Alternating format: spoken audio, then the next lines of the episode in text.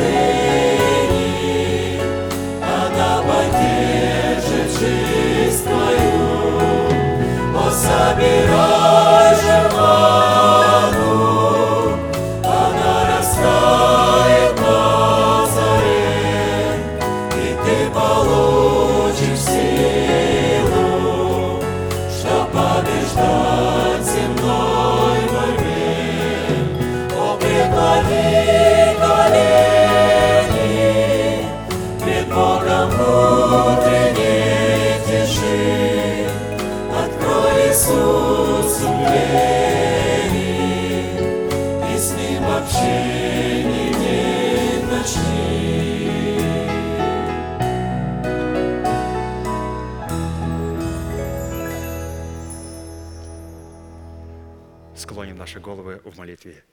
Дорогой Небесный Отец, во имя Иисуса Христа, мы благодарны имени Твоему Святому за вновь представленную привилегию быть на месте, которое очертила десница Твоя для поклонения Твоему святому имени. И ныне позволь наследию Твоему во имя крови завета подняться на вершины для нас недосягаемые и сокрушить всякое бремя и запинающий нас грех. Да будут прокляты в этом служении, как и прежде, все дела дьявола, болезни, нищета, преждевременная смерть, демоническая зависимость, всевозможные страхи, депрессии, разрушение, косность, невежество – все это да отступит от шатров святого народа Твоего. И ныне встань, Господи, на место покоя Твоего Ты и ковчег могущества Твоего, и да облекутся святые Твои спасением Твоим, и да возрадуются пред лицом Твоим.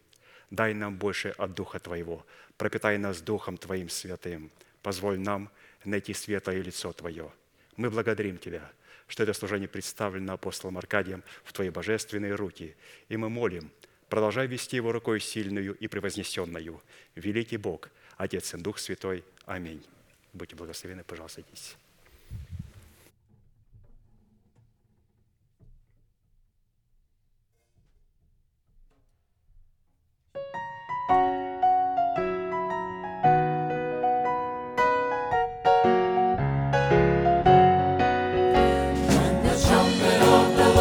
sound and time shall be no more. And the morning brings eternal bright and fair. When the saved of earth shall gather over on the other shore, and the roll is called up yonder, I'll be there.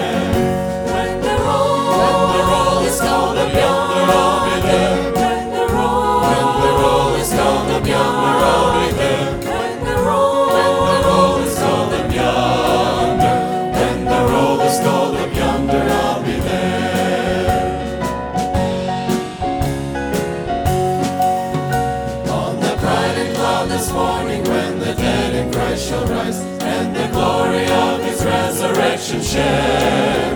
When his chosen ones shall gather to their homes beyond the skies, and their roll is called up yonder, I'll be there.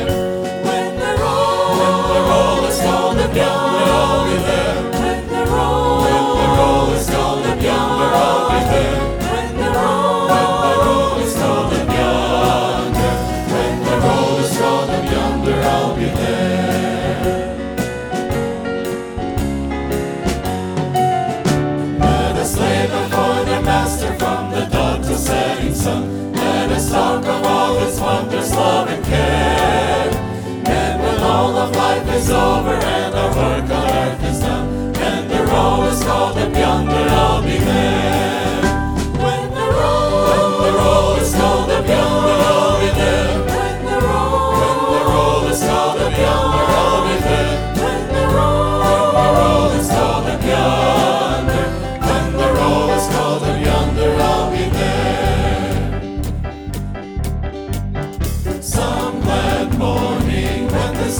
is over. I'll fly away, fly away, fly away to a home on God's celestial shore. I'll fly away, fly away, fly away.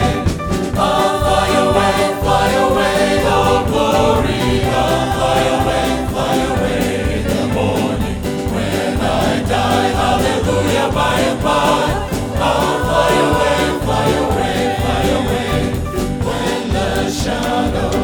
is like a throw. I'll oh, fly away, fly away, fly away. Like a bird from prison bars to flow. I'll oh, fly away.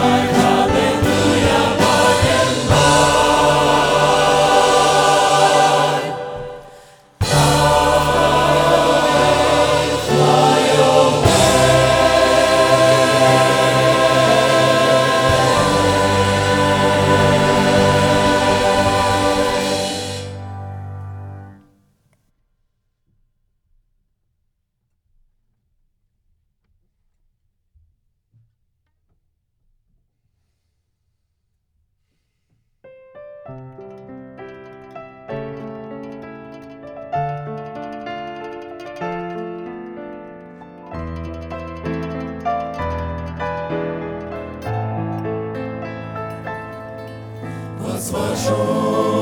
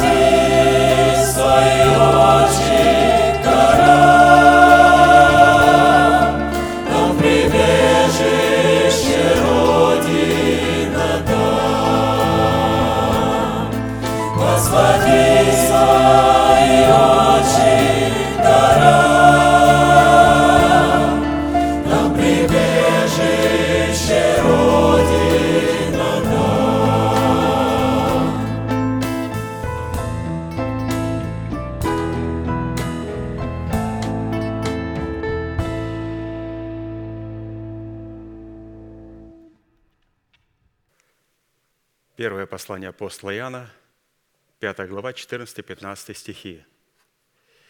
«И вот какое дерзновение мы имеем к Нему, что когда просим чего по воле Его, Он слушает нас. А когда мы знаем, что Он слушает нас во всем, чего бы мы ни просили, знаем и то, что получаем просимое от Него». Мы получим от Него все просимое при одном условии, если Он нас услышит – а Он слушает нас только тогда, когда мы просим в согласии с Его волей. А чтобы научиться просить Его в согласии с Его волей, нам необходимо научиться слушать Его в Его заповедях, постановлениях и уставах. Итак, здесь представлен принцип сработы человека с Богом посредством своей способности слышать голос Святого Духа в своем духе и отличать его от голосов иных.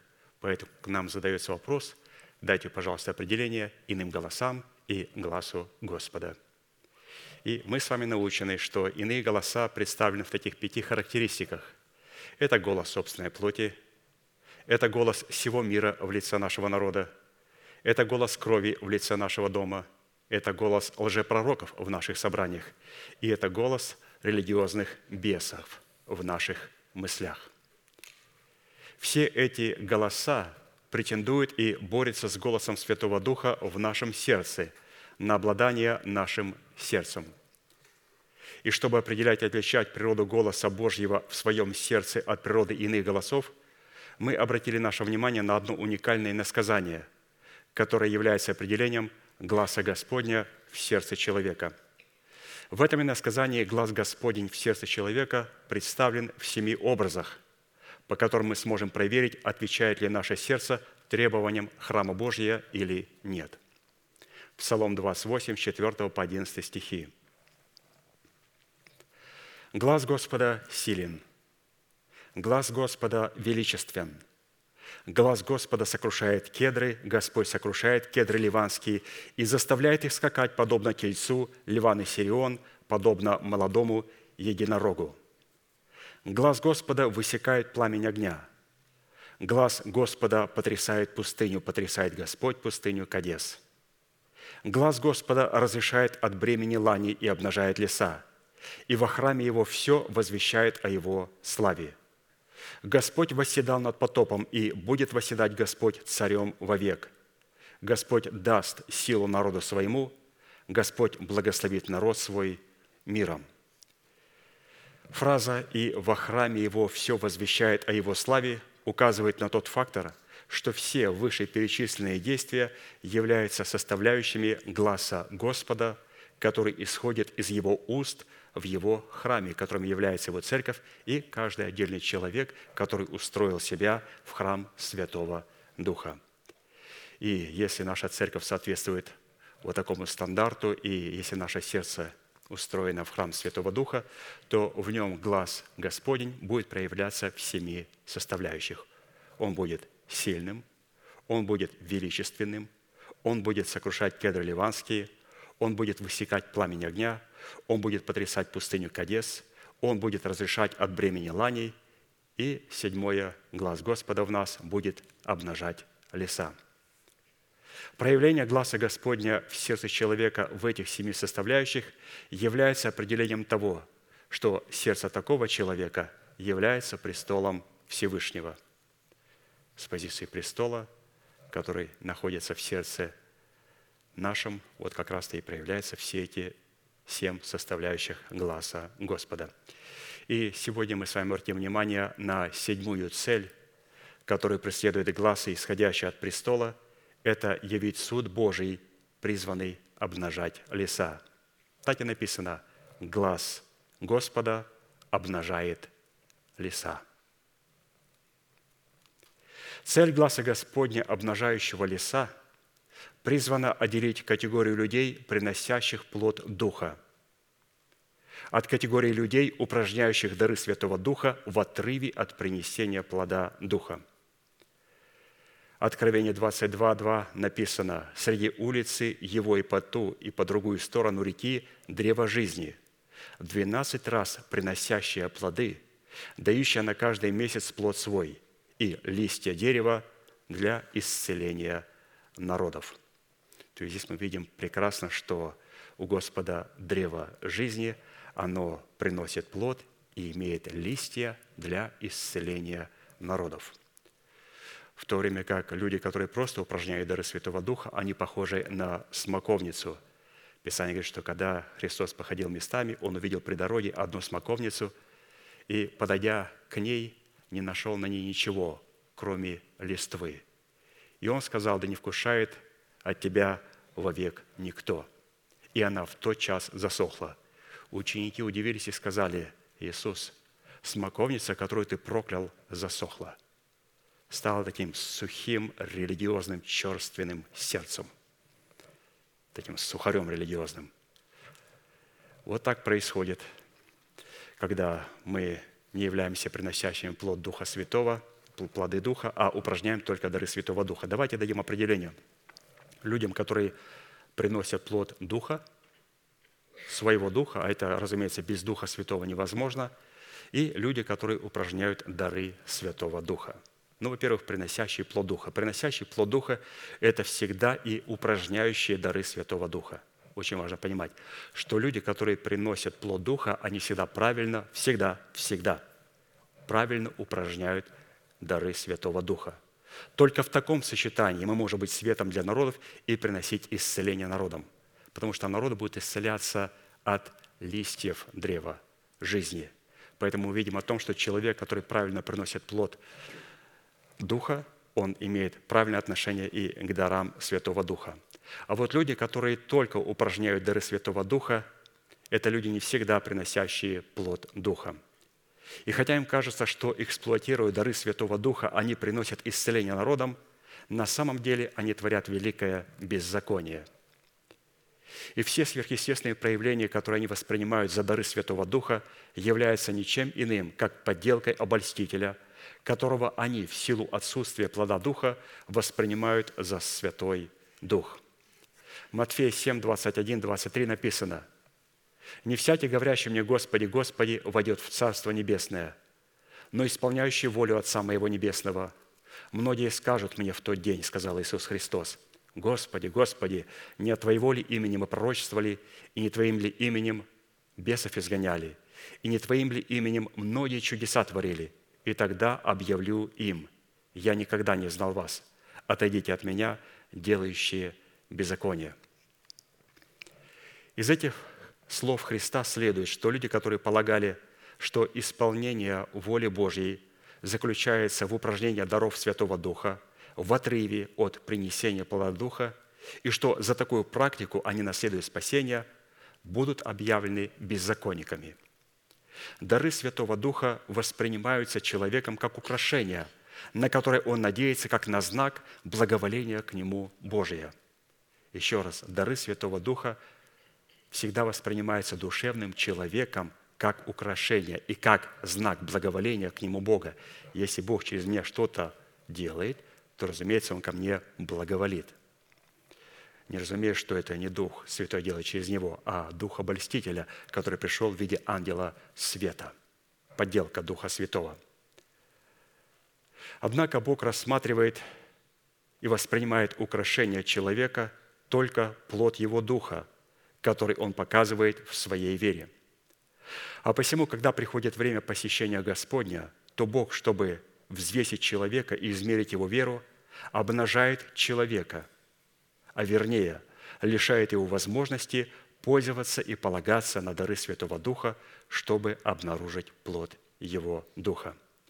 Если Бог не находит плода, то такой человек извергается из уст Бога, и его имя изглаживается из книги жизни. То есть в жизни каждого святого человека Господь будет обнажать леса, то есть потрясет дерево, и листочки опадут – и Господь говорит, хочу посмотреть, есть ли там плоды. И еще раз, что такое Господь обнажает леса? Что такое Он позволяет листочкам упасть с нашего дерева? Он хочет посмотреть, сможем ли иметь ему плод. Для примера маленькая иллюстрация. Мы можем получить исцеление как дар. Под этих пастырей он помолится. Если Господь явит свою милость, Он может исцелить прямо сейчас. А иногда Господь задерживает свое исцеление – и ставит его и удаляет его от нас. Для чего? Как только Господь удаляет свое исцеление или же не дает нам исцеления нашего тела от какой-то определенной болезни, это говорит о том, что пришло время Господу потрясать нас как праведников и потрясать наши леса, чтобы посмотреть, сможем мы, мы явить Ему плод вот в ожидании и в терпении того исцеления, которое находится на нашем счету в Иисусе Христе. И начинается потрясение наших лесов – и, разумеется, это делается только для того, чтобы взрастить плод, и чтобы Бог мог обнаружить этот плод. Поэтому, святые, мы должны понимать, что если Господь нас молниеносно сразу не исцеляет, но пришло время Господу потрясать нас, чтобы увидеть этот плод. А как его увидеть? Необходимо потрясти, чтобы листочки упали с этого дерева. И тогда вот будут явлены эти плоды. Господь не только нас потрясает. Сейчас мы дальше будем читать. Апостол Аркадий говорит, что Он потряс себя перед всеми и обнажил себя в лице своего сына, обнажил свою мышцу. Прочитаем. Когда Богу необходимо было явить свое спасение сосудом милосердия или же избранному им остатку, то Он также обнажил святую мышцу свою перед глазами всех народов. Исайя 52, 10 написано, «Обнажил Господь святую мышцу свою перед глазами всех народов, и все концы земли увидят спасение Бога нашего. В буквальном смысле слова Бог явил эту обнаженность на Голговском кресте в лице своего единородного Сына. В этот момент в глазах всех его врагов, да и для всех его последователей, эта обнаженность рассматривалась как абсолютное обнищание и бессилие и поражение. В то время как на самом деле эта обнаженность являлась такой силой, которая смогла лишить силы имеющего державу смерти. Поэтому, святые, мы должны быть готовы к такой обнаженности. Именно через такую обнаженность Иисус Христос имел силу явить над державой смерти. И поэтому, да мы с вами практически не стараемся все получать через дары. Мы сами уже научены в течение многих-многих лет и десятилетий, что лучше получить исцеление или какую-то Божью милость в качестве плода. Потому что когда мы получим в качестве плода, тогда проявится и прославится Отец наш Небесный. Мы сейчас будем молиться и благодарить Бога. И кто-то и скажет, а какое это имеет отношение к десятинам и к приношениям. Оно имеет прямое отношение к десятинам и приношениям, потому что десятина – это великая святыня. И я могу взять любую проповедь апостола Аркадия – и так как все его проповеди находятся в должном божественном порядке, где он первостепенному месту отдает первостепенное место, второстепенному месту отдает второстепенное место, и десятина является первостепенной истиной и является великой святыней Господней. Поэтому какую бы проповедь мы ни взяли из трудов пастора Аркадия, они будут идти все в унисон со служением десятин и приношений – и именно десятины и приношения – это тот момент, когда мы чтим Бога и даем Богу нечто, чтобы показать Господь. Я хочу, чтобы ты в этом служении обнажил мой лес и увидел плод Духа. И мой плод Духа будет выражаться в послушании Твоим заповедям. Вот именно сбор десятины приношений – это когда вот эта листва падает, и мы обнаруживаем плод. Плод, который выражается в почтении Бога в десятинах и приношениях. И сейчас это потрясение будет происходить на этом месте. Встанем, пожалуйста, и будем петь псалом Господу.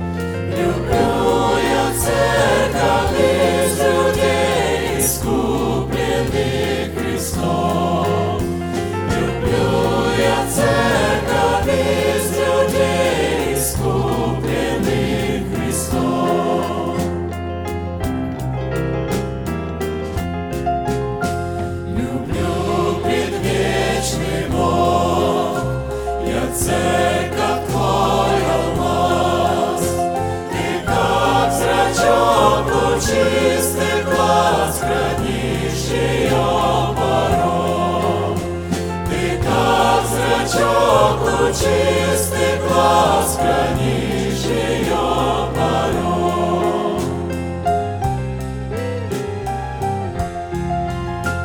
От церкви дорогой собрали души вы, взываю сердцем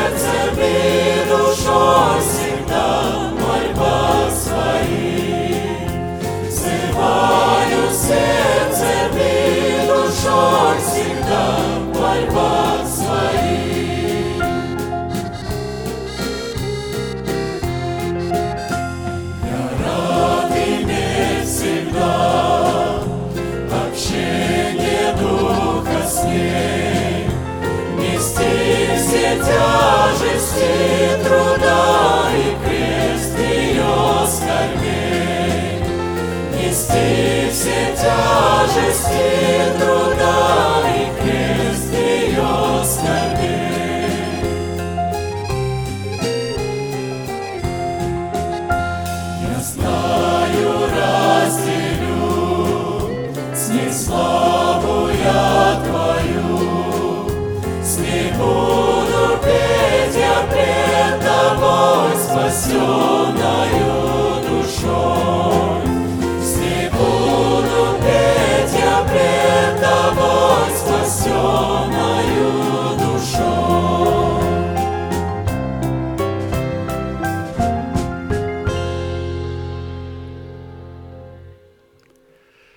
большим удовольствием повторю за пастором Аркадием, что всякий раз, когда народ израильский чтил Бога десятинными приношениями, то ли в скине Моисеевой, то ли в храме Соломоновом, он должен был по предписанию Моисея, который тот получил по откровению от Бога, возлагать свои руки на свои десятины и приношения и исповедовать одно чудное исповедание, которому они были верны тысячелетиями. Мы с вами, будучи тем же Израилем, привитые к тому же корню, питаясь соком той же маслины, сделаем то же самое. Протяните вашу правую руку, символ правой деятельности, и, пожалуйста, молитесь вместе со мной. Небесный Отец, во имя Иисуса Христа – Я отделил десятины от дома своего и принес в Твой дом, чтобы в доме Твоем была пища. Я не отдаю в печали, я не отдаю в нечистоте, я не отдаю для мертвого. Я глубоко верю в Твое неизменное Слово и рад, что имею привилегию выражать мою любовь и признавать Твою власть. И ныне, согласно Твоего Слова, я молю Тебя, да откроются Твои небесные окна, и да придет благословение Твое до избытка на Твой искупленный народ во имя Иисуса Христа. Аминь. Будьте благословенны, пожалуйста, садитесь.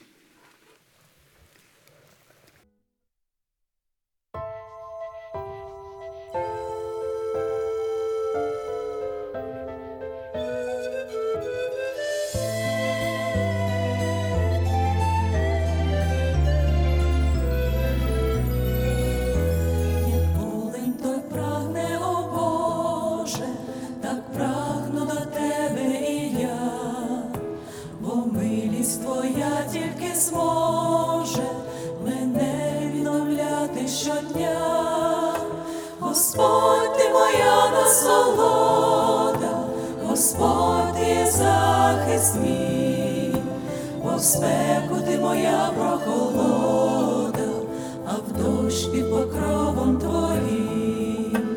Господь ти моя насолода, Господь ти захист мій, в спеку ти моя прохолода, а в дощ під покровом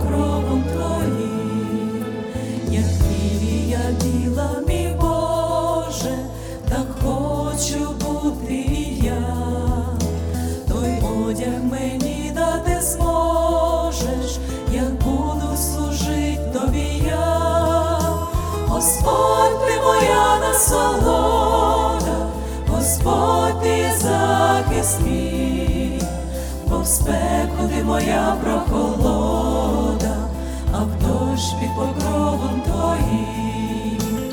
Господь ти моя насолода, Господь ти захист мій, бо спеку ти моя прохолода, а в дощ під покровом твоїм.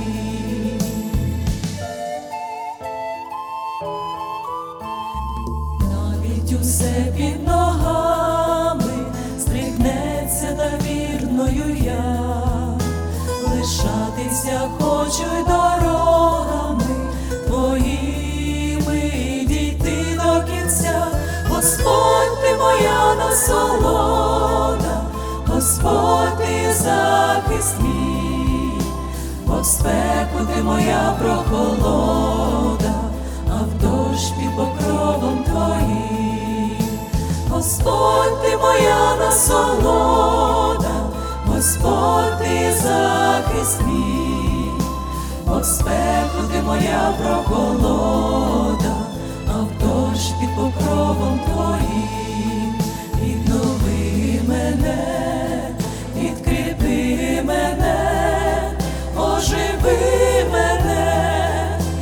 Прославлю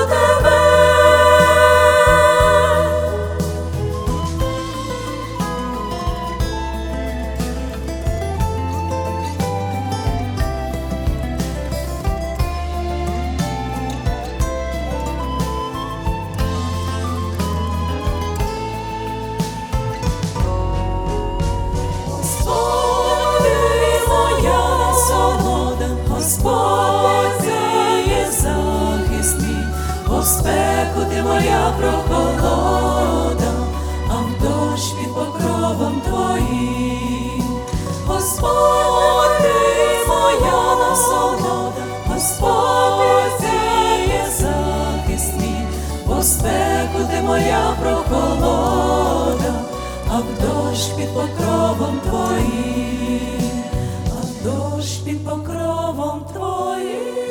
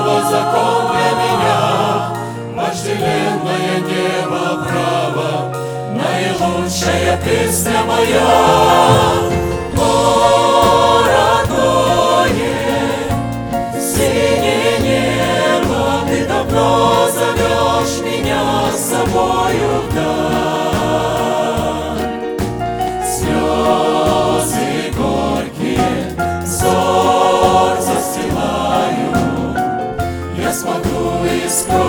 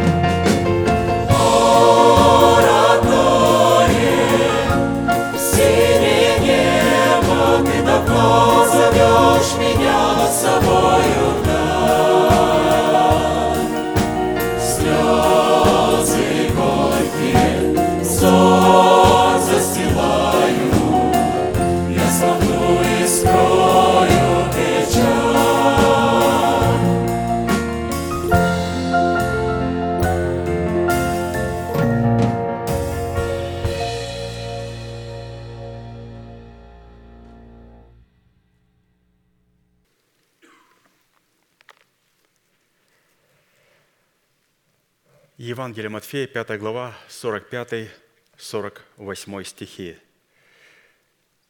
Да будете сынами Отца вашего Небесного, ибо Он повелевает солнцу своему восходить над злыми и добрыми, и посылает дождь на праведных и неправедных. Итак, будьте совершенны, как совершен Отец ваш Небесный. Призванный к совершенству. И, как мы с вами знаем, это повелевающая заповедь. А в любой повелевающей заповеди всегда есть обетование. Либо это будет обетование, которое будет во благо нам, обетование, которое даст нам долголетие на земле, либо обетование, которое даст нам вечную жизнь и позволит нам облечься в эту вечную жизнь, когда мы еще находимся в наших тленных телах.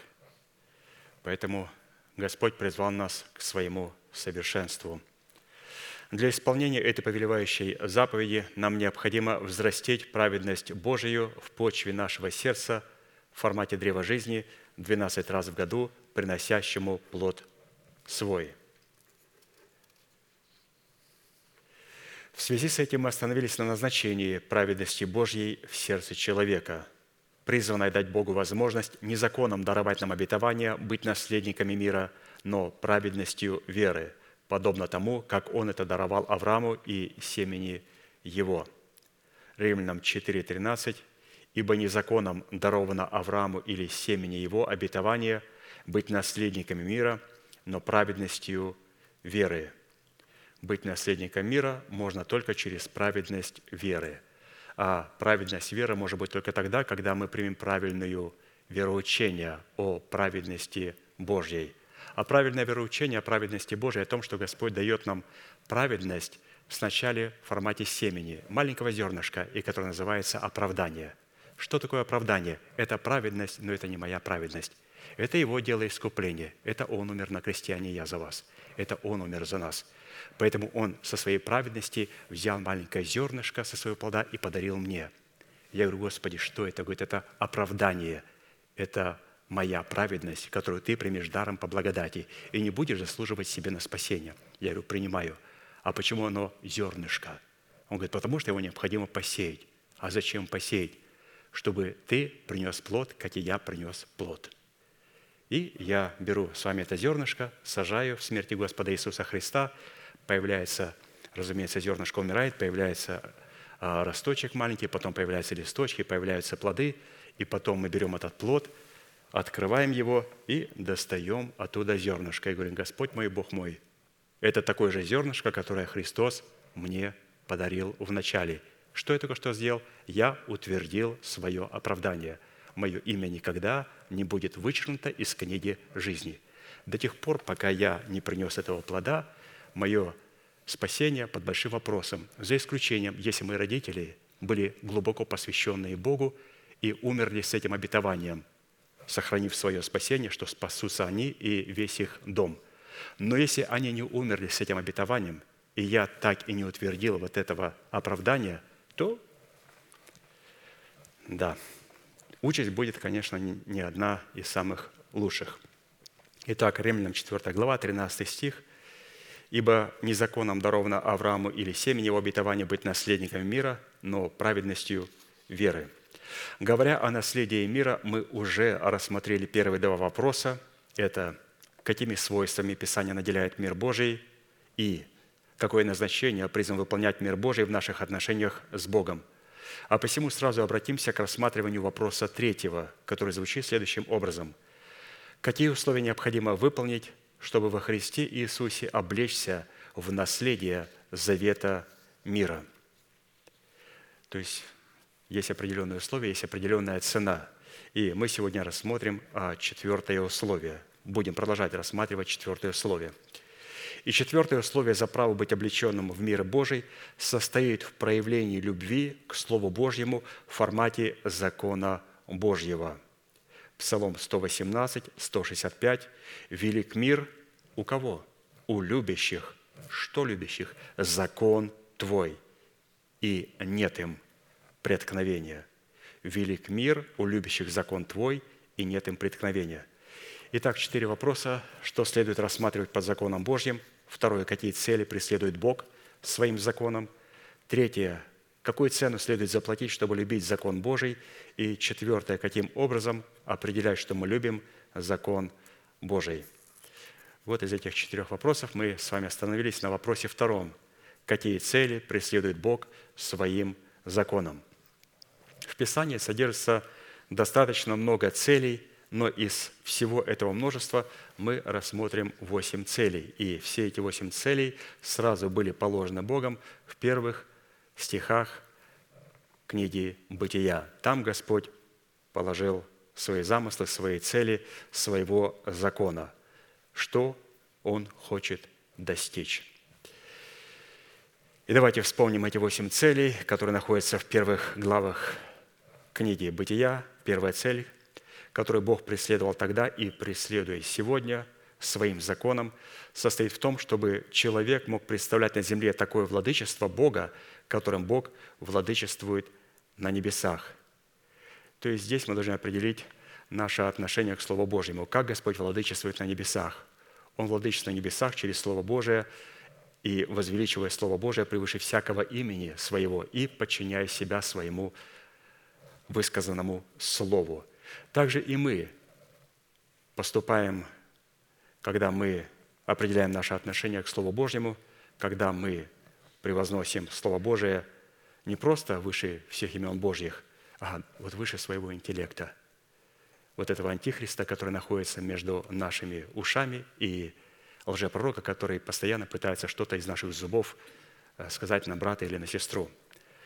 Поставить Слово Божие превыше всего, поставить превыше всего и возвеличить его. Это была первая цель Бога – возвеличить Слово Божие, как Он возвеличил на небесах, возвеличить его здесь, на земле. Это первая цель Бога, которую Он преследовал своим законом – Вторая цель, которую Бог преследовал и преследует сегодня своим законом, состоит в том, чтобы человек, будучи продуктом шестого дня, мог стать продуктом седьмого дня. То есть мог а, успокоиться в Боге или же успокоить Бога, обладать достоинством седьмого дня. Продукт шестого дня – это человек, который не успокоен. Это человек, который хочет успокоиться. Это человек, который субботник. Туда входят и субботники, и пятидесятники, и баптисты, и католики, и православные. То есть это все продукт шестого дня. Почему? Они не имеют покоя, они хотят успокоиться. А вот личность, которая обладает достоинством седьмого дня, она совершенно к другому подходит состоянию. Она облекается в субботу. И эта категория людей, как суббота, успокаивает Бога в себе – и когда Господь успокаивается в них, они потом успокаиваются в Боге. Поэтому субботник – это продукт шестого дня, который постоянно до конца своей смерти пытается успокоиться в Боге и умирая, не успокаиваясь в Боге, а суббота – это та, которая успокаивает Бога и потом сама успокаивается в Боге. Третья цель, которую Бог преследовал и преследует своим законом, состоит в том, чтобы человек – как программное устройство Бога мог стать почвой закона посева и жатвы. И как мы знаем, что Господь насадил Едемский сад после того, когда Он сотворил леса, горы, поля, и Он насадил его вместе с человеком. После того дня, когда Он успокоился, как только Господь все создал, создал человека в шестой день, потом в седьмом дне Он успокоился, и после седьмого дня он успокоился, и он хочет теперь делать все с человеком. Он сам ничего теперь не может сделать на планете Земля. Он находится в покое. То есть что такое в покое? Он хочет, чтобы теперь кто-то это делал с ним, за него и ради него.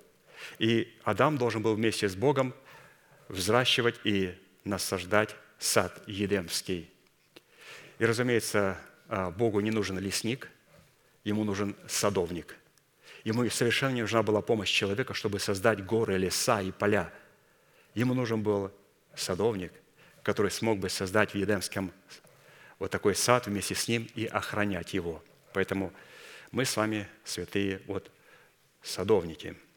Четвертая цель, которую Бог преследовал тогда и преследует сегодня своим законом, состоит в том, чтобы человек мог дать Богу основание соделать Едем местом, из которого будет выходить река для орошения рая – и затем, разделяясь на четыре реки, будет орошать всю землю. То есть здесь говорится об этой реке как о Святом Духе или же откровением Святого Духа, которое позволяет нам познавать учение Иисуса Христа и, познав учение Иисуса Христа, направить эту истину во все сферы нашей жизни. Мы должны обладать вот этой рекой. И мы видим, что Дух Святой ну никак не может быть рекой жизни без учения, без истины, которая представлена в четырех базовых учениях, каждый из которых обладает тройственностью, которая в сумме своей образует 12 составляющих учений Иисуса Христа, пришедшего во плоти. Но не может Он без этого, без этой реки что-то для нас сделать. Пятая цель, на которой мы сегодня остановимся, которую Бог преследовал тогда и преследует сегодня своим законом, состоит в том, чтобы человек мог поселиться в саду Едемском, чтобы возделывать и хранить его – Шестая цель мы рассмотрим в будущем, которую Бог преследовал и преследует своим законом, состоит в том, чтобы человек мог стать исполнителем его заповедей, есть от всякого дерева в саду, а от дерева познания добра и зла не есть, чтобы не умереть. Седьмая цель, которую Бог преследовал тогда и преследует сегодня своим законом, состоит в том, чтобы человек мог судить все дела Бога. И восьмая цель, которую Бог преследовал тогда и преследует сегодня своим законом, состоит в том, чтобы человек – не был одиноким. Итак, пятая цель, которую Бог преследовал и преследует своим законом, состоит в том, чтобы человек мог поселиться в саду Едемском, чтобы возделывать его и хранить его. Бытие 2.15 написано, «И взял Господь Бог человека и поселил его в саду Едемском, чтобы возделывать его и хранить его». Чтобы быть поселенным в саду Едемском, человек должен был постигнуть науку земледелия, чтобы знать, как и какими орудиями следует возделывать почву сада Едемского, а также как и каким оружием следует хранить вход на территорию сада Едемского. Итак, вот этот земледелец, вот этот садовник должен был обращаться с оружием, которое работает землей, и с орудием, которое охраняет Едем от врага. То есть, как мы видим, что этот садовник, он даже и воин. Он не только возделывает, он охраняет. И он должен быть просто специалистом и профессионалом, как обращаться с каждым оружием. Оружием, которое возделает землю, и орудие, которое охраняет от врага. Учитывая имеющиеся требования, нам необходимо будет ответить на четыре вопроса. Первое. Какую цель преследовал Бог в насаждении сада на востоке Едема? Второе какие условия необходимо выполнить, чтобы Бог поселил нас в саду Едемском. Третье. Каким методом и какими орудиями следует возделывать почву сада Едемского. И четвертое. От кого и каким оружием следует хранить путь или вход на территорию сада Едемского. Вот начнем сразу отвечать с первого вопроса. Итак, вопрос первый. Какую цель преследовал Бог в насаждении сада на востоке Едема. Еще раз будем помнить, что это Господь делал вместе с человеком после седьмого дня, в котором он успокоился. То есть везде теперь будет присутствовать человек, без которого Бог ничего не собирается делать на планете Земля. И так интересно, что во фразе «и взял Господь Бог человека» глагол «взял» на иврите по отношению к человеку обладает значением – взаимного благорасположения и благоволения друг к другу, возникшего и основанного на взаимном почтении и уважении к условиям завета, заключенного Богом с человеком. То есть и взял Господь Бог человека, взял, то есть между ними обоими произошло соглашение на базе какого-то определенного закона и завета. И так как они согласились в чем-то, Господь взял его и поселил. Так со стороны Бога глагол «взял» на иврите по отношению к человеку будет означать, то есть глагол «взял» по отношению к человеку от Бога. Взял человека – это значит принял человека в завет с собою, завладел человеком на условиях завета, пленил человека любовью, содержащейся в своем завете, явил благоволение к человеку в своем завете, растворился в человеке на условиях своего завета. Вот что значит Господь взял человека. А со стороны человека позволить Богу взять себя в свой завет, глагол «взял» на иврите по отношению к Богу будет означать, это уже по отношению Бога с нашей стороны, выполнил условия завета, принес себя в жертву Богу благоухание приятное, возжелал сердцем своим постановлений Бога, возлюбил Бога всем своим естеством, захватил себя в плен словами веры сердца. Исходя из всего этого следует, что, во-первых, цель Бога поселить человека в саду, насажденном на востоке Эдема, это определить конкретный физический адрес или же конкретное место жительства человека на планете Земля. Это первое. То есть у каждого человека должен быть физический адрес. Во-вторых, цель Бога поселить человека в саду, насажденном на востоке Едема, это определить командный пункт, с позиции которого человек мог бы владычествовать над всей землей. В-третьих, цель Бога поселить человека в саду, насажденном на востоке Едема, это позволить человеку прийти к обладанию совершенством, присущим совершенству Небесного Отца. И в-четвертых, цель Бога поселить человека в саду, насажденном на востоке Едема, это определить конкретное место общения с человеком, на котором человек мог бы слышать голос Бога, а Бог мог бы слышать голос человека. Вот, пожалуйста, какая была главная цель поселить человека на востоке, вот в Едеме. То есть у нас должно быть конкретное место, конкретное физическое место. Должны спросить у нас, скажите, пожалуйста, это нормально, членом какой церкви вы являетесь? И мы должны сказать, сказать конкретный адрес. Вот наша церковь вот такая-то, вот такая-то, которая является частью и органической принадлежностью Вселенской Церкви Христовой. Но у меня есть конкретное место, конкретное место, где я являюсь членом церкви, и где я несу определенную ответственность, и где я ответственный перед человеком, которого Бог поставил передо мною. То есть мы должны знать, что должно быть определенное конкретное место, и, как мы слышали, это то конкретное место, где происходит – а место общения Бога с человеком – это место, где говорит Господь ко мне, и я могу говорить к Богу. Это место, где я могу прийти к обладанию совершенством Небесного Отца, и это место, с которого будет происходить а, вот такой командный пункт, место, которое Господь слышит, на него постоянно смотрят очи Его, и все то, что произносится здесь и исповедуется как вера сердца, Господь исполняет. То есть насколько важно обладать Едемом на земле – и этот Едем находится, а, вот, вот сейчас мы, вот где мы сейчас находимся? Это точные координаты, где находится Едем. Теперь необходимо эти координаты перенести, разумеется, в свое сердце. Бытие 3.8. «И услышал голос Господа Бога, ходящего в раю во время прохлады дня. И скрылся Адам и жена его от лица Господа Бога между деревьями рая». То есть здесь говорится о том месте, и какая была там атмосфера до тех пор, пока она не была омрачена грехом. Практически именно поселение человека в саду Едемском давало человеку право, основание и возможность слышать, слышать голос Бога, а Богу давало основание услышать голос человека. И все это происходило во время прохлады дня. Что такое прохлада дня? То есть эта прохлада дня, вот она вот прямо сейчас присутствует на этом месте. Эта же прохлада дня должна найти свое место в нашем сердце – Прохлада дня – это на самом деле не определение времени дня и не определение температуры воздуха.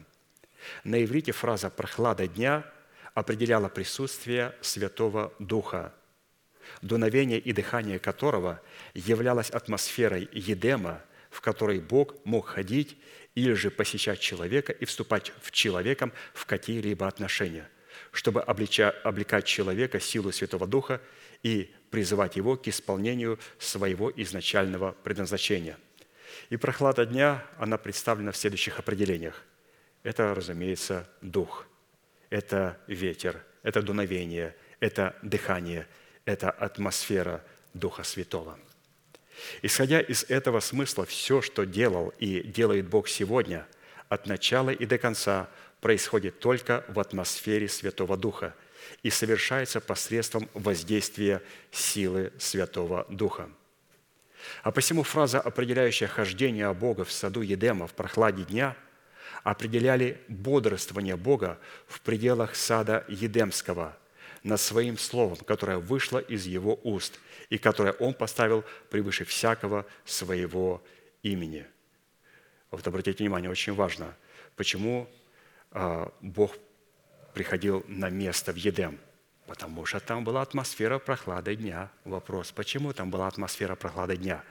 Да потому что Отец выразил свою заповедь и сказал Господь, человеку от всякого дерева ты будешь есть, а от древа познания добра и зла не ешьте, ибо в день, в который вы вкусите, смертью умрете». Все. Как только Бог высказал Слово, Дух Святой моментально приходит на то место, где было высказано Слово, и создает атмосферу прохлады дня. Вы видите, как получается? Бог Отец выражает свое Слово через своего Сына. Как только это Слово в формате заповедей пребывает в церкви, моментально приходит атмосфера Святого Духа, и в эту атмосферу Бог приводит человека и приходит сам и начинает говорить с ним. То есть атмосфера прохлады дня может быть только там, где есть учение Иисуса Христа, где есть заповеди Господни. Но там, где их нету, там не существует прохлады дня. Там не существует прохлады дня. Вот почему в этих собраниях во время проповеди люди спят. Или же вот почему на этих собраниях во время проповеди люди кричат, орут, женщины с охрипшим голосом, как какие-то пьяницы и наркоманы разговаривают. Страшно говорить. Страшно говорить. Женщина говорит мужским голосом. Почему? Бог не слышит. Им надо кричать громко, им надо что-то делать. Почему? Нету прохлады дня. Нету прохлады дня, потому что там нету заповедей Господних. И вот именно в прохладе дня Господь начинает ходить. Ходить – это бодрствовать над своим словом. Обратите внимание, Бог ходит в прохладе дня. Бог пришел на место встречи в прохладу дня и говорит, Адам, ты где? У нас с тобой должна быть встреча. Вот именно слово «ходить» как глагол. Это бодрствовать над своим словом. Это обозревать и испытывать отношение к своему слову. Это представлять святость своего слова. Это посещать благословениями или судом. Это подвергать исследованию сферы, подчиненной ему, его слову. Это доверять ведение своих дел подчиненным его слову.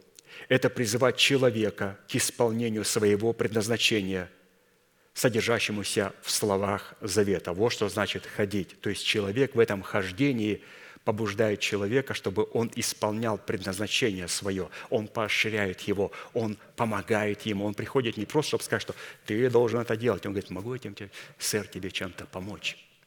Господи, конечно, можешь. Конечно, можешь. Но говорит, давай так, ты возьми свою часть, свой угол, а я возьму свой угол. И поэтому, когда мы берем свою часть исполняем роль, он исполняет свою роль, и тогда здесь происходит такое общение. То есть Господь ходит во время прохлады дня. Это позволяет ему находиться а, в атмосфере субботы. Почему? Когда бы Господь успокоился, он должен а, сохранить этот покой. И как мы видим, этот покой можно сохранить при одном условии, если будет атмосфера прохлады дня и Духа Святого – и поэтому, когда Дух Святой приходит, и же Отец приходит, начинает через своего Сына, через свое Слово работать в прохладе дня, то Он продолжает находиться в субботе.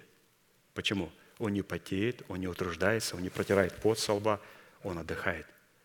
И также человек, когда мы приходим на собрание святые, мы должны понимать, что мы должны приходить в прохладу дня. Вот сейчас смотрите, что я потею. Я совершенно не потею. Ну, наверное, ты дома потел. Я и дома не потел. Ты когда работал со, с трудами пастыря, ты потел. Да не потел я совершенно. Я вообще никогда не потею, когда работаю со Словом Божьим. Почему? Потому что зачем мне потеть? Я просто прихожу в прохладу дня, и Дух Святой исполняет свою роль, я исполняю свою роль. Зачем мне потеть? Я, я, мы с вами суббота. В субботе нету пота. Во святая святых нету пота. Потеть – это когда вот нету вот этого материала, тогда приходится потеть. А потом позорить себя, когда выходят проповедники и начинают говорить какие-то глупости, и потом десятилетиями передается. Вы помните, этот человек сморозил какую глупость. И она прилепилась к нему. Вот что делает, когда человек не является субботой, не может успокоить Бога. В силу такой значимости все то, что призван был делать или совершать человек в плане своего предназначения, он так же, как и Бог, обязан был совершать это в атмосфере Святого Духа – силой Святого Духа и под воздействием Святого Духа. То есть вот эта атмосфера Святого Духа, это как раз и есть та атмосфера, которая пребывает в субботе и которая делает из субботника субботу. Субботник – это который постоянно пытается успокоиться в один день в Боге. Суббота – это которая успокаивает Бога, исполнение заповедей, и потом сама успокаивается в Боге. Деяния 1, 6, 8. Давайте прочитаем об этом Духе Святом, в котором мы должны успокаиваться. «Посему они, сойдя, спрашивали его, говоря, «Не в сие ли время, Господи, восстанавливаешь Ты царство Израилю?» Он же сказал им, Не ваше дело знать времена или сроки, которые Отец положил в своей власти, но вы примете силу, когда сойдет на вас Дух Святой. То есть вот эта атмосфера субботы. «И будете мне свидетелями в Иерусалиме и во всей Иудее, Самарии и даже до края земля». Быть свидетелем Богу означает быть носителем Его истины и Его Духа, чтобы представлять святость Его закона, начиная с Иерусалима и затем даже до края земли. То есть мы представляем вот эту истину, начиная с Иерусалимом. Но если мы не находимся в Иерусалиме, то такого человека нельзя посылать до краев земли, там в Африку, в Мексику или какие-то другие страны, но нельзя посылать. Писание говорит, что вы будете свидетелями, начиная от Иерусалима. Если церковь не является Иерусалимом, нельзя посылать его миссионерам. Нельзя. Он будет просто позорить, позорить имя Господа Иисуса Христа – и, разумеется, здесь говорится про наше тело, что мы будем свидетелями в Иерусалиме, то есть в нашем духе, вот это Иудея, в Самарии, то есть в нашей душе, и до края земли, то есть в нашем теле. Все это свидетельство будет себя выражать как в нашем теле, так же и в теле Иисуса Христа. И цель данного свидетельства, совмещающая в себе единение Духа и истины, состоит в чтобы восстановить царство Израилю или же царство Едема над всей землею, начиная с Иерусалима, под которым просматривается невеста Агнца в лице избранного Богом остатка. Вот такой был интересный первый вопрос, на который мы с вами ответили. То есть, насколько важно а, вот, иметь вот этот едем, это четкий адресат, физический адрес, в котором пребывает прохлада дня, который позволяет нам слышать Бога, которая позволяет нам обращаться к Богу. И в этой атмосфере как раз-то мы и даем, и является командным пунктом, который Господь может для нас исполнить. Это все делается во Святом Духе. А Святой Дух пребывает только там, где есть Его заповеди, там, где есть истина, а не там, где есть вот какой-то суррогат или же непонятно что. Второй вопрос. Какие условия необходимо выполнить, чтобы Бог мог поселить нас в саду Едемском? или какие условия необходимо выполнить, чтобы Бог в едеме нашего сердца получил основание услышать наш голос, а мы получили право и способность услышать голос Бога. Ответ на этот вопрос очевиден, ну, разумеется, для пастыря Аркадия. Чтобы человек мог услышать голос Бога в едеме своего сердца и дать Богу основания услышать свой голос, человеку необходимо устроить себя в дом духовный и в священство святое – потому что это единственное место, где благоволит обитать Бог, а следовательно и единственное место поклонения Богу. Вот, пожалуйста, где Господь слышит наш голос и где мы слышим голос Божий. Необходимо устроить себя в нечто. И необходимо испытать самого себя. Являемся ли мы этим нечто, устроили ли мы себя в это нечто – где мы можем говорить к Богу и где Бог будет говорить к нам, где мы слышим Бога и Бог слышит нас. Необходимо себя устроить в нечто. И вот начинаем испытывать. Первое. Одним из испытаний, пишет апостол Аркадий, являемся ли мы святилищем Бога, будет являться наличием в нашем сердце ковчега завета. Наличие ковчега завета в нашем сердце будет определять, являемся мы святилищем Бога, в котором Бог говорит – либо наличие в нашем сердце Тумима и Урима, дающим Богу основание услышать нас голос, а нам услышать голос Бога. Как ковчег завета, так и содный наперстник на груди первосвященника могут быть задействованы Богом только при наличии устроенного святилища и при наличии сделанных священнических одежд. То есть невозможно было поставить ковчег и повешать а, судно на перстень до тех пор, пока не была устроена скиния. И до тех пор, пока первосвященник не облегся в священнические одежды. Только потом, когда он облегся в священнические одежды, ему был наперстник судный с 12 драгоценными камнями одет и положен около сердца. И когда была устроена скиния и помазана, только потом был внесен туда ковчег. То есть пастор говорит, давайте проверим себя, говорит ли в нас Бог, можем ли мы говорить. Вот и чтобы Господь нас услышал. Вот необходимо, чтобы в нашем святилище был ковчег и был сонный наперстник на нашем сердце. Это говорит о том, что Господь говорит с нами, и мы говорим с Ним. При этом Он пишет, следует учитывать, что как ковчег завета не может заменять назначение судного наперстника, так и наперстник судный не может заменять назначение ковчега завета. по той причине, что они должны дополнять друг друга и взаимодействовать друг с другом. 1 Петра 2,5 написано, «И сами, как живые камни, устрояйте из себя дом духовный, священство святое, чтобы приносить духовные жертвы, благоприятные Богу Иисусом Христом». Из имеющегося изречения следует, что для приношения Богу духовных жертв в устроенном для этого духовном доме необходимо обладать духовными священническими одеяниями, на которые потом возлагался судный наперстник, и устроить святилище, в которое потом вносился ковчег завета. То есть как ковчег завета, так и судный наперстник, они говорят об одном – Урим и Тумим. Но пастор говорит, это разные совершенно вещи.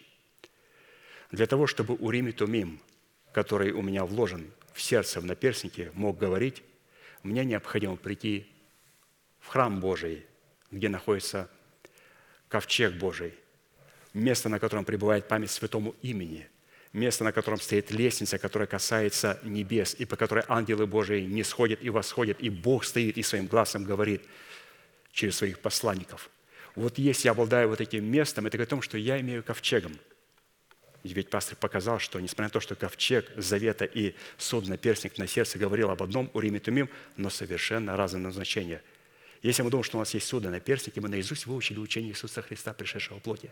Но мы так и не вошли в порядок Божий. Мы так и не признали конкретное служение, в котором Бог послал конкретного человека представлять свои интересы. То, разумеется, мы не будем слышать Бога, и Бог не будет слышать нас. Судный наперстник работает только в одном случае, если мы приходим на место, на котором пребывает ковчег завета –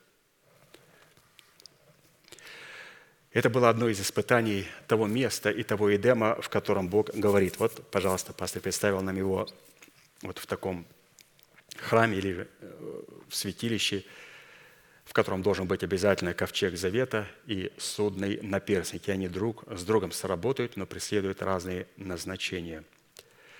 Следующим испытанием, что мы можем быть поселенными в саду Едемском, чтобы слышать глаз Бога – а Бог мог слышать нас голос, будет являться наша органическая причастность к Вышнему Иерусалиму. Исайя 62, 6, 7. «На стенах твоих, Иерусалим, я поставил сторожей, которые не будут умолкать ни днем, ни ночью. О вы, напоминающие о Господе, не умолкайте, не умолкайте перед Ним, доколе Он не восстановит и доколе не сделает Иерусалим славою на земле».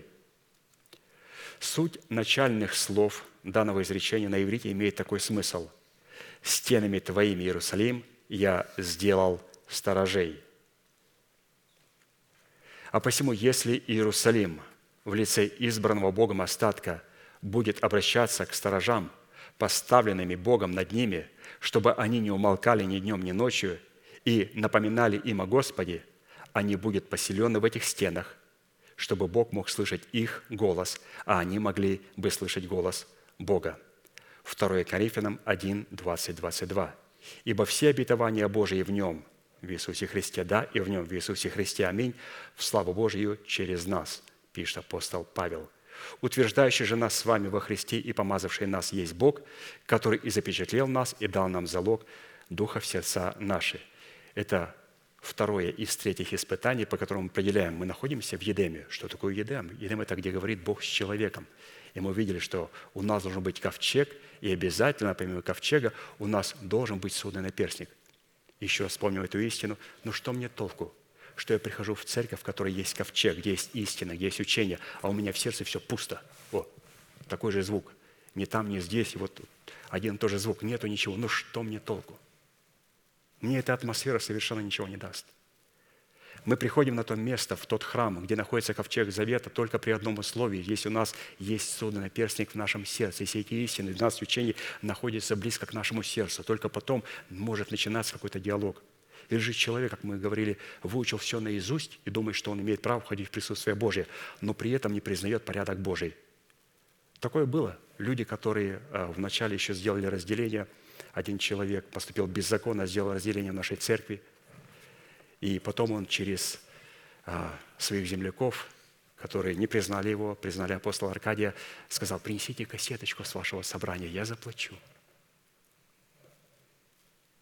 И сказали, если хочешь слушать, приходи в собрание. Я же сделал разделение. Как? Он говорит, если хочешь слушать, а Вот приходи в собрание, не будем эти кассеточки притаскивать. Почему? Человек думал, что если он может что-то там понял немножечко, но у него нет ковчега. Ковчег работает только с судным наперсником. Писание говорит, и апостол, Павел говорит, апостол Аркадий говорит, что это время Тумим, но они друг друга не работают. Это два разных назначения. И нет одного, другой не работает. Это есть, вот этого нет, не работает. Поэтому, святые, насколько это важно понимать. А здесь мы встречаем о том, что Господь а, вот поставил своих сторожей на стене или же а, садил вот этих а, сторожей вот этими стенами, с которых Он нам говорит. И это очень важно.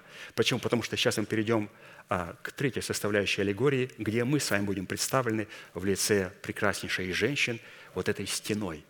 Но мы не сможем быть стеной до тех пор, пока мы не увидим сторожей, которых Бог поставил на этих стенах, которые стали для нас этой стеной, и теперь мы через них имеем право трансформироваться и стать вот этой стеной. Вот давайте прочитаем следующее испытание, что можем быть поселенными в саду Едемском, чтобы слышать глаз Бога, а Бог мог слышать наш, будет являться наличие в нашем собственном сердце стены с устроенной в ней башней. Очень интересно. Вначале это были посланники Божьи, сторожа, которые стали этой стеной. Мы признали их, мы их приняли. Теперь мы стали этой стеной. Каждый из нас стал этой стеной. Авакум 2, 1, 4. «На стражу мою стал я, и стоя на башне, наблюдал, чтобы узнать, что скажет он во мне, и что мне отвечать по жалобе моей. И отвечал мне Господь и сказал, запиши видение, начертай ясно на скрижалях, чтобы читающий легко мог прочитать. Ибо видение относится еще к определенному времени и говорит о конце, и не обманет. И хотя бы и замедлило, жди его, ибо непременно сбудется, не отменится. Вот душа надменная не успокоится, а праведный своей верою жив будет. Испытывать самого себя на наличие в своем сердце стены с устроенной в ней башней следует по построенным на наших стенах палатам из серебра. Песни песней 8, 8, 10. Есть у нас сестра, которая еще мала, и сосов нет у нее – что нам будет делать сестрой нашей, когда будут свататься за нее? Если бы она была стена, то мы построили бы на ней палаты из серебра. Если бы она была дверь, то мы обложили бы ее кедровыми досками. И вдруг раздается голос. «Я стена, и сосцы у меня, как башни, потому я буду в глазах его, как достигшая полноты». Вопрос, что такое палаты из серебра – Палата из серебра – это образ оправдания, содержащегося в искуплении Божьем, который мы получили даром по вере во Христа Иисуса, и перешедшего в формат праведности, который является гарантом мира между Богом и нами. Итак, что такое палата из серебра? Это оправдание, которое перешло в формат праведности. То есть, как мы с вами говорили, это то зернышко, но которое я достал из своего плода духа. Оправдание – это не мой плод. Господь мне дал зернышко из своего плода, когда Он разбил себя на Голгофе и дал мне это зернышко и сказал, посей его. Теперь я беру это зернышко, сею его, поливаю его, и потом взращиваю дерево, беру этот плод, ломаю и говорю, Господь, благодарю Тебя – за то, что Ты утвердил мое оправдание. Теперь мое имя никогда не будет изглажено из книги жизни. Это гарантия на то, что мое имя написано на белом камне. Также и здесь, что такое палаты из серебра? Это оправдание, которое перешло в формат праведности. При этом в устроении самого себя в стену следует быть при этом в устроении самого себя в стену следует быть осторожным, чтобы не обмазывать стену грязью. Вот бывают разные стены. Бывают стены, на которых есть палаты из серебра, а есть такие лжебратья и лжесестры, лжепророки, которые стоят как стены, обмазанные грязью. Иезекииль 13, 10, 16. «За то, что они вводят народ мой в заблуждение, говоря «мир», тогда, когда нет мира. И когда они строят стену, они обмазывают ее грязью. Скажи обмазывающим стену грязью – что она упадет.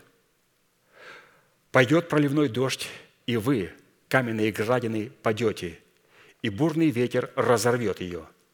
И вот падет стена.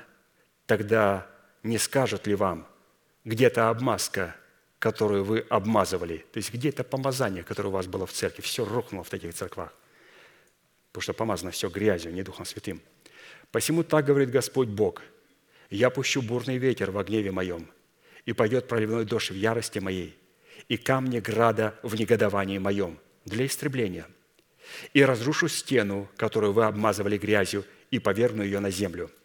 И откроется основание ее, и падет, и вы вместе с нею погибнете, и узнаете, что я Господь.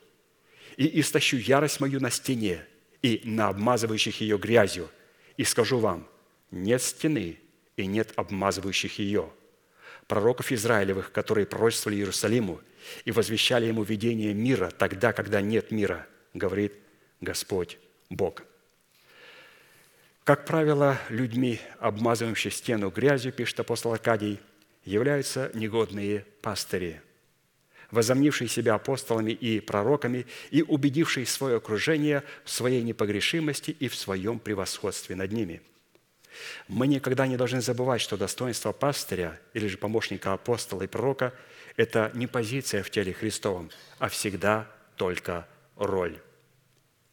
Как только служитель церкви, помощник апостола и пророка отступает от этой истины и начинает рассматривать себя выше тех, которым он служит, он вступает в содружество с гордостью и становится на скользкий путь, увлекая себя и тех, кто доверяет ему, в погибель. Обычно эти горе-пастыри становятся весьма уязвимыми из-за духа контроля, который они рассматривают как заботу о людях – они проповедуют только одну истину, как эти люди должны к ним относиться, чтобы наследовать жизнь вечную, но при этом всегда пытаются скрыть тот формат информации, как они должны относиться к людям и как они должны защищать святость и непогрешимость учения Христова. Вот такая интересная была вторая составляющая, которая говорит, каким образом нам определить, есть ли у нас едем. То есть в нашем едеме святые должен быть ковчег и должен быть судный наперстник. Мы должны находиться в том служении, в котором есть сторожа, которые стали для нас вот этой стеною.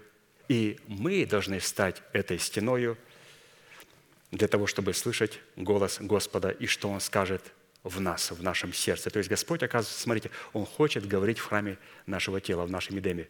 Встал на стражу, чтобы узнать, что Он скажет во мне – Представьте, мы становимся, я ожидаю точно так, как пастор ожидает откровения от Бога, мы также, пребывая в этих откровениях, ожидаем откровения от Бога, что Он скажет во мне. Это был второй вопрос. Третий вопрос. Какими методами и какими орудиями следует возделывать почву сада Едемского? Кстати, исходя из этого изречения, следует, что существует большая разница между возделыванием земли сада Едемского – и возделыванием земли, из которой Бог сотворил человека. А следовательно, существует и большая разница между неземным естеством земли сада Эдемского и земным естеством земли, из которой был взят человек. А посему будет существовать и большая разница между орудиями, которыми призвана была возделываться земля сада Едемского, и орудиями, которыми призвана была возделываться земля, из которой был взят человек – Возделывание земли сада Едемского направлено было на то, чтобы приготовлять почву сердца для принятия семени дерева жизни, обуславливающего в духе человека Царство Небесное, призванное выражать себя в плодах древа жизни. Что значит возделывать землю? Возделывать землю – это обрабатывать землю, понуждать работать на устроение отношений с Богом, порабощать и покорять свое сердце к поиску Бога – нести служение и поклоняться Богу. Другими словами говоря, возделывать в данном изречении на иврите употребляется унесение служения Богу в определенной должности воина молитвы. Исходя из такой парадигмы, орудием, возделывающим землю сада Едемского, является наше освящение – Потому что в освящении при поиске исполнения воли Божьей человек очищается от всякой зависимости и от всякой примеси плоти в пользу зависимости от Святого Духа.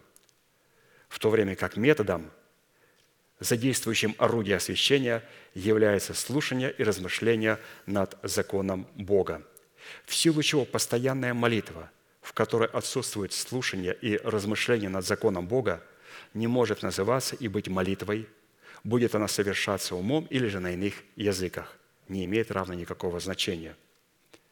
Екклесиаст 4,17. «Наблюдай за ногой твою, когда идешь в Дом Божий, и будь готов более к слушанию, нежели к жертвоприношению, ибо они не думают, что худо делают». Это место Писания можно было бы перефразировать так, пишет пастор Аркадий. «Испытывай и наблюдай за твоими мотивами и целями, насколько они соответствуют мотивам и целям Божьим, когда идешь в Дом Божий, и будь готов более к слушанию благовествуемого Слова Божьего, нежели к жертвоприношению. Ибо не испытывая и не отделяя своих желаний от желаний Бога, мы творим беззаконие».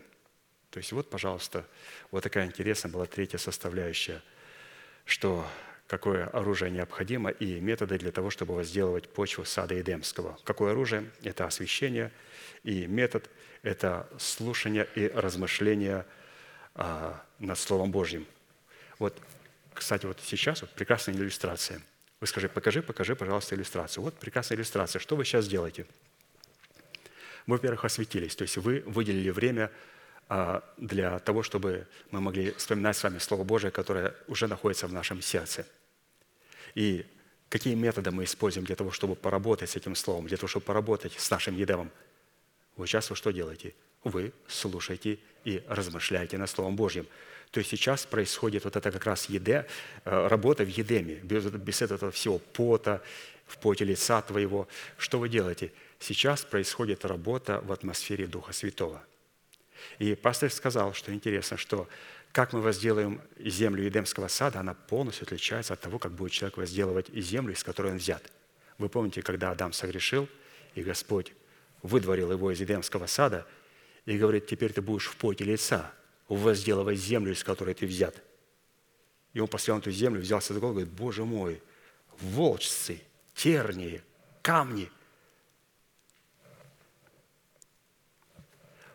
по орудиям труда и потому, как трудно, можно определить, сердце человека является Едемом или нет. Когда Господь выслал его из Едемского сада, он встретился с потоптанными дорогами, с птицами, которые клюют Слово Божие, с каменистой почвой, с тернями и сводчицами. Вот эта почва, куда попадает Слово Божие, оно не является Едемом. Иисус сказал притчу – что Царство Божие подобно сеятелю, который вышел сеять Слово Божие. И когда он сеял, это Слово Божие упало на землю при дороге, которая была потоптана, и птицы поклевали ее. То есть всякий раз, когда мы входим слушать людей, которых Бог не послал в нашу жизнь, на просторах интернета, мы должны понимать, что эти губошлепы, они призваны только для одного – поклевать наши зернышки. Нам они ничего не дадут – нам ничего не дадут. Эти проповедники, которые себя транслируют в интернете, куда люди иногда выходят, их цель – поклевать оставшиеся зернышки. И мы не принесем никакого плода. Второе Писание говорит, семя упало на каменистую почву. И так как было немного земли, то семя не пустило корень. Пришли испытания, гонения, и оно засохло. Не было корня. А другое упало в тернии волчцы, и заботы века сего и обольщение богатством заглушило это семя. То есть вот эти три качества земли говорят о том, что в сердце человека нету едема. Но в каком сердце есть едем? А другое семя упало в добрую почву. И что? И принесло плод. Поэтому, святые, когда мы приходим на место Божие для того, чтобы слышать Слово Божие и неукоснительно повиноваться Ему, это говорит о том, что мы находимся в Едеме мы с вами являемся субботой. Только по нашему отношению к Слову Божьему можно определить, мы суббота или не суббота. У нас есть едем или нету едема. И четвертый вопрос. От кого и каким оружием следует хранить путь или вход на территорию сада Едемского? Из определения Писания на территорию сада Едемского был только один путь или только один вход – и если у этого входа будет стоять страж, то проникнуть на территорию сада Едемского практически будет невозможно. Бытие 3, 23, 24. «И выслал Адама Господь Бог из сада Едемского, чтобы возделывать землю, из которой он взят. И изгнал Адама и поставил на востоке у сада Эдемского Херувима и пламенный меч, обращающийся, чтобы охранять путь к древу жизни».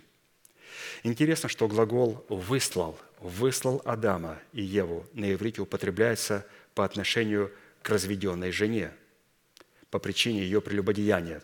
Выслать – это значит отсылать, отпускать, выгонять, выбрасывать, быть отосланной. И все это говорится вот о факторе такого развода. То есть здесь произошел печальный развод Бога с человеком.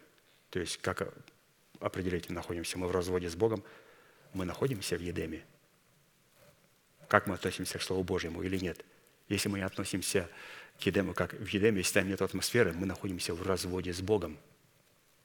Мы, наверное, прелюбодеется какая-то. Вот, пожалуйста. Посему, прежде чем Бог потянет сердце человека за его выбор быть свободным от рабства праведности, Он вначале вышлет его из сада Едемского, которым является избранный Богом остаток. Ведь наше сердце может быть садом Едемским только при одном условии – если мы имеем органическую причастность к избранному Богом остатку, который является раем Божьим. Матфея 13, 24, 30. Другую притчу предложил он им, говоря, «Царство Небесное подобно человеку, посеявшему доброе семя на поле своем. Когда же люди спали, пришел враг его и посеял между пшеницей плевелы и ушел.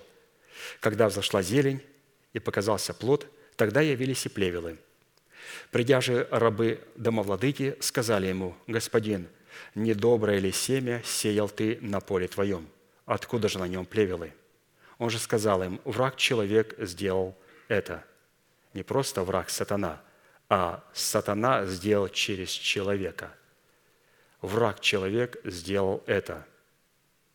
То есть такие враги есть у Бога. И как они выражают себя, они задолго до разделения начинают обрабатывать свои жертвы – начинают задавать им каверзные вопросы. А вот если вот так, а если вот так, а если бы вот так, а если бы вот пастырь вот так, что бы ты сделал? И обрабатывают. И потом у них списочек образовался о тех людей, которых потом можно говорить, что да, пастырь вас обманывает. И их увлекает вон из Едема. То есть мы должны понимать, что а, как только человек, особенно помощники пастыря, пастыря и лидеры ячеек, чуть-чуть начинают бросать тень на пастыря, вы можете сказать со всей властью, да запретит тебе Господь. Это попахивает врагом человеком. Он же сказал ему, враг человек сделал это. Поэтому категорически запрещается помощникам апостолов и пророков даже малейшую тень бросать на посланников Божьих. Враг человек сделал это. А рабы сказали ему, то есть ангелы, хочешь ли мы пойдем, выберем их? Но он сказал, нет – чтобы, выбирая плевелы, вы не выдергали вместе с ними пшеницы. Оставьте расти вместе то и другое до жатвы. И во время жатвы я скажу жнецам, соберите прежде плевелы и свяжите их связки, чтобы сжечь их, а пшеницу уберите в житницу мою». То есть здесь говорится о том, что а, время жатвы практически Господь исходит от своего народа. Когда ангелы сказали, можем мы вот это все плевелы повыдергиваем? Он говорит, а как ты определишь? Вот скажи мне, это плевел или нет? Он говорит, плевел. Он говорит, нет. Ну почему он стоит ровненько? Потому что он еще младенец. Вот сейчас придет время, и его колосок будет наливаться зернышком и начнет склоняться, склоняться, склоняться. И ангелы говорят, будем ждать. Он говорит, будете ждать до время жатвы. То есть всякий раз, когда приходила жатва в нашу церковь, это говорит о том, что Господь увидел у нас принесенный плод. Он не исходил от нечестивых. Он исходил от нас в первую очередь. Поэтому, когда Господь увидел определенный плод в нас, определенный плод в вас, а, разумеется, потом он увидел большую разницу между человеком, который принимает Слово Божие и преклоняется перед ним, и трепещет перед ним, перед человеком, который говорит, да у меня есть своя голова. Как, как сговорились у всех. И особенно там от интеллекта это не так много, и вдруг они стали показывать свою голову. И была очень большая разница, очень большая разница. И поэтому мы видим о том, что а, приходят определенные времена – когда созревают и Амарей, и когда созревают дети Божьи, дети Авраама, и как только Господь видит разницу, Он моментально присылает своих ангелов, и они связывают связки и выкидывают. Далее, исходя из имеющего изречения, вход в сад Едемский находился на востоке или же на восточной стороне Едема. Нам доподлинно известно, что под измерением Востока определяется учение о суде вечном. А посему Восток – это место, на котором Бог совершает свой суд. И таким местом в едеме нашего сердца является наша совесть, которая призвана судить нас на основании внесенных в нее законов, содержащихся в учении Христом. Здесь необходимо обратить наше внимание на что? На какой-то интересный штрих, что когда Господь выслал Адама из Едема, Он поставил Херувима для того, чтобы он на востоке охранял вход к древу жизни в Едем. И вопрос, кто стоит у этих ворот? Херувим, который охраняет нас от входа, или совесть, очищенная от мертвых дел? И мы определим, находимся мы в Едеме или за Едемом. И если вход в Едем охраняет совесть наша – очищена от мертвых дел с записанным учением Иисуса Христа, то там делать нечего Херувиму.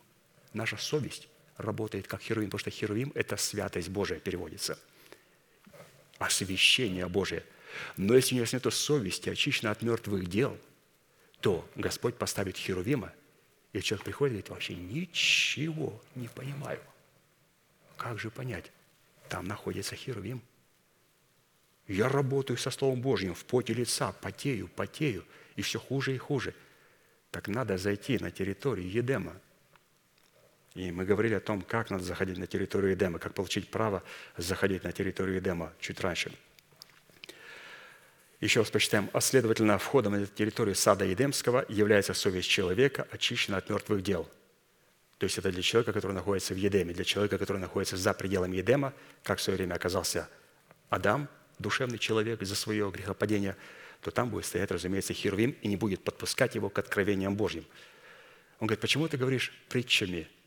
Он говорит, потому что вам дано знать тайны Царства Небесного, а им не дано. Прочим не дано. Вот эти прочие, это которым не дано знать. Дано знать только тем, кто находится на территории Едема.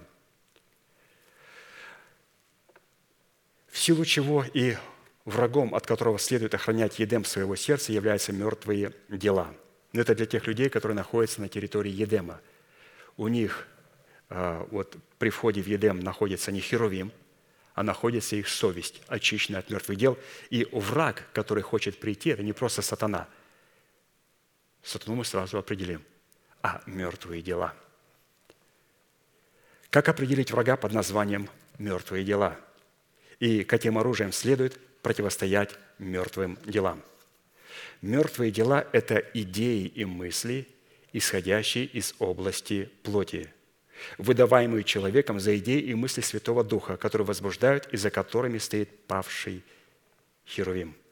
Вот, пожалуйста, идеи и мысли, за которыми стоит павший Херувим, на которые как будто подталкивают нас на освящение, на посвящение, что-то сделать для Господа.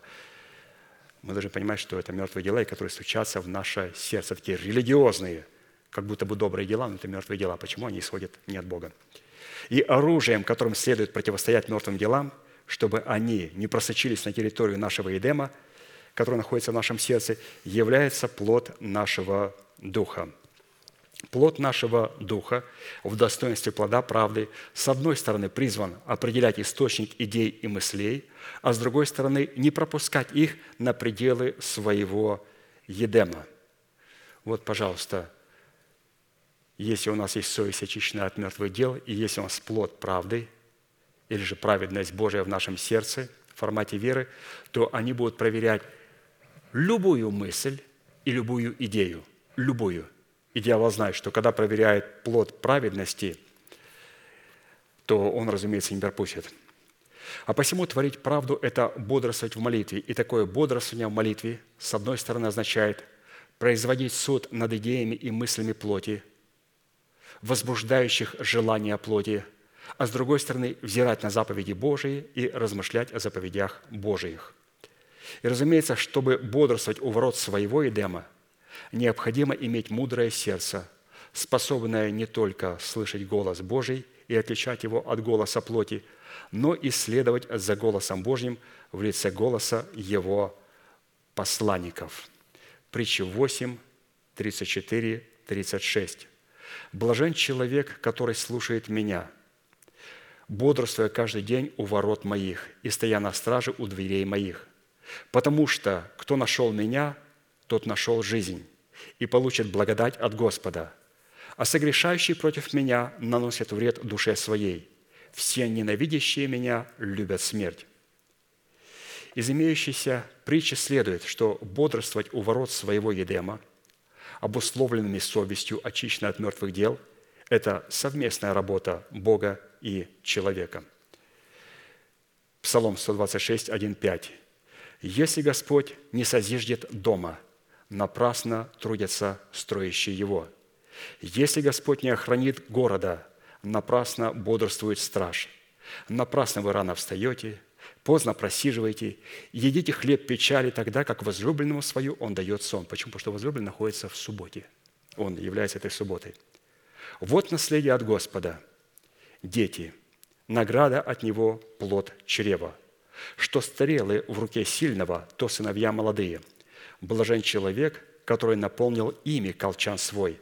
Не останутся они в стыде, когда будут говорить с врагами в воротах.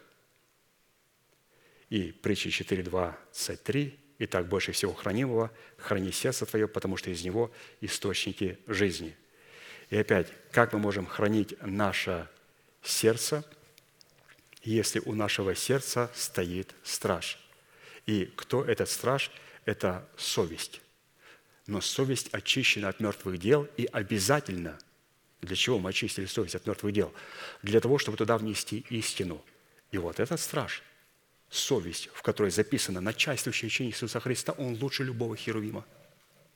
Он знает Бога, он общается с Богом напрямую – и когда у человека есть плод правды, плод праведности, тогда любая мысль, любая идея, которая приходит от плоти, он ее поборет сразу в воротах Едема, то есть в своих устах. Если он что-то сказал неправильно, он сразу произведет эту победу и отзовет свои слова, покается в своих словах, откорректирует себя в своем исповедании, защитит святость Божию прямо у своих ворот. Поэтому, святые, мы увидели это орудие, которым нам необходимо защищать врага. И этим врагом были мертвые дела, за которыми скрывается сатана. То есть это религиозные дела, которые кажутся вроде бы правильными, вроде бы хорошими. Было бы неплохо это сделать. Но кто был инициатором? Кто был инициатором? Плоть, мое собственное желание, то, разумеется, если оно есть, то тогда враг уже приходит в мой едем, и это очень страшно – это очень страшно, когда враг вот в формате такой мысли, в такой идеи приходит в сердце человека. Особенно, когда он приходит а, в сердце человека с коварной мятежной мыслью. Очень страшно. Это практически человеку прощения нету никогда. Когда человек из зависти принимает мысль на человека, которого Бог поставил над ним, принимает эту мысль, обижается на него и вкладывает ее в сердце. Все – он становится сатаной. Он становится сатаной, и что бы ни сделали, он, он переходит в состояние постоянной обиды, постоянной горечи, постоянной ненависти.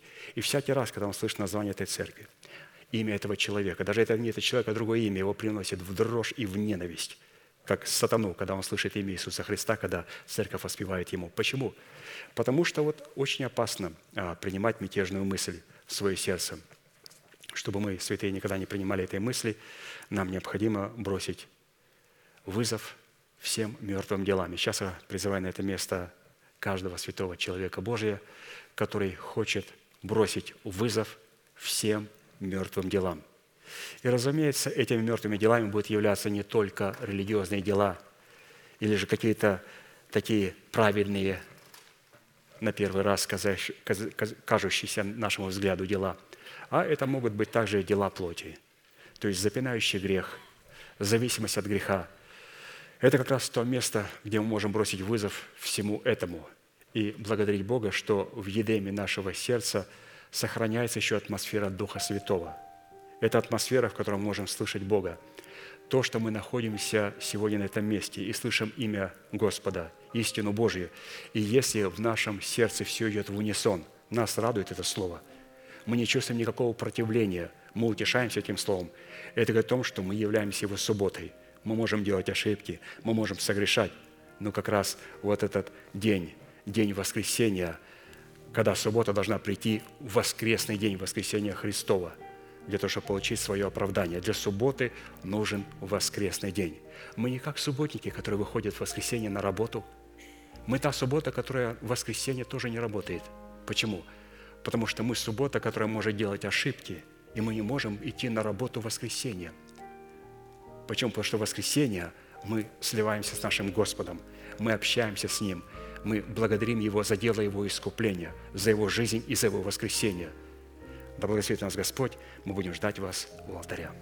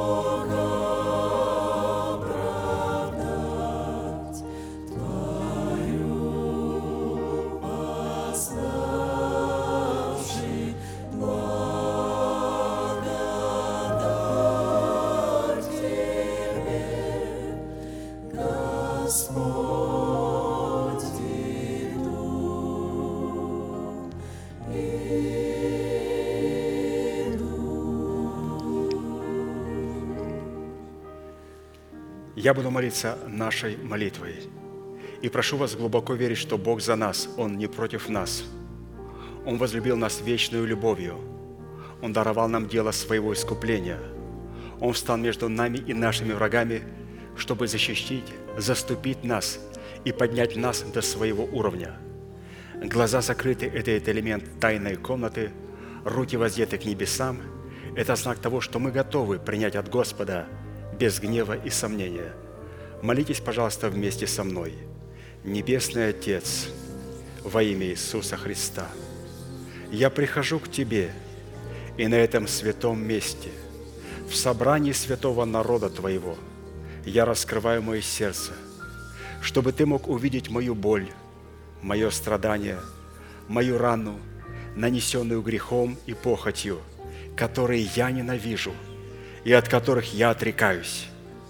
Я прихожу к Тебе с моей зависимостью, запинающим грехом, болезнью, страхами, попорной честью и поруганным достоинством. Прошу Тебя, прости меня, защити меня, очисти меня, исцели меня, восстанови меня кровью Сына Твоего. И прямо сейчас, перед небом и адом, я хочу исповедать, что согласно Твоего Слова я омыт, я очищен, я исцелен, я восстановлен, я оправдан, я спасен. Да прощаются грехи ваши и беззакония ваши во имя Иисуса Христа. Да благословит тебя Господь, да презрит на тебя светлым лицом своим и помилует тебя, и да даст тебе мир. Да падут вокруг тебя тысячи и десятки тысяч, одесную тебя, а к тебе не приблизятся. Да придут на тебя благословения гор древних и холмов вечных. Да придет все это на тебя и на все потомство твое, и весь народ да скажет Аминь.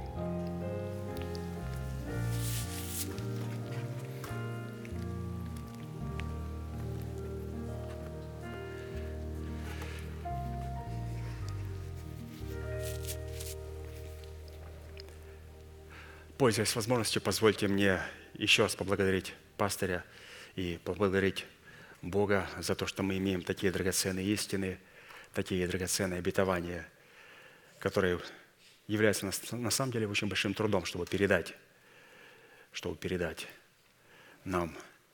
А, и также передать слова благодарности, которые поступают к нам из других стран, особенно когда мы имели возможность слышать а, апостола Аркадия вот эти две недели, когда у нас погодные условия не позволяли нам собираться вместе – они передали слова благодарности и важности, то есть слышать и помнить голос пастыря. Он говорит, это очень важно, и благодарим вас, что вы сделали такую милость. Мы говорим, вообще у нас была непогода.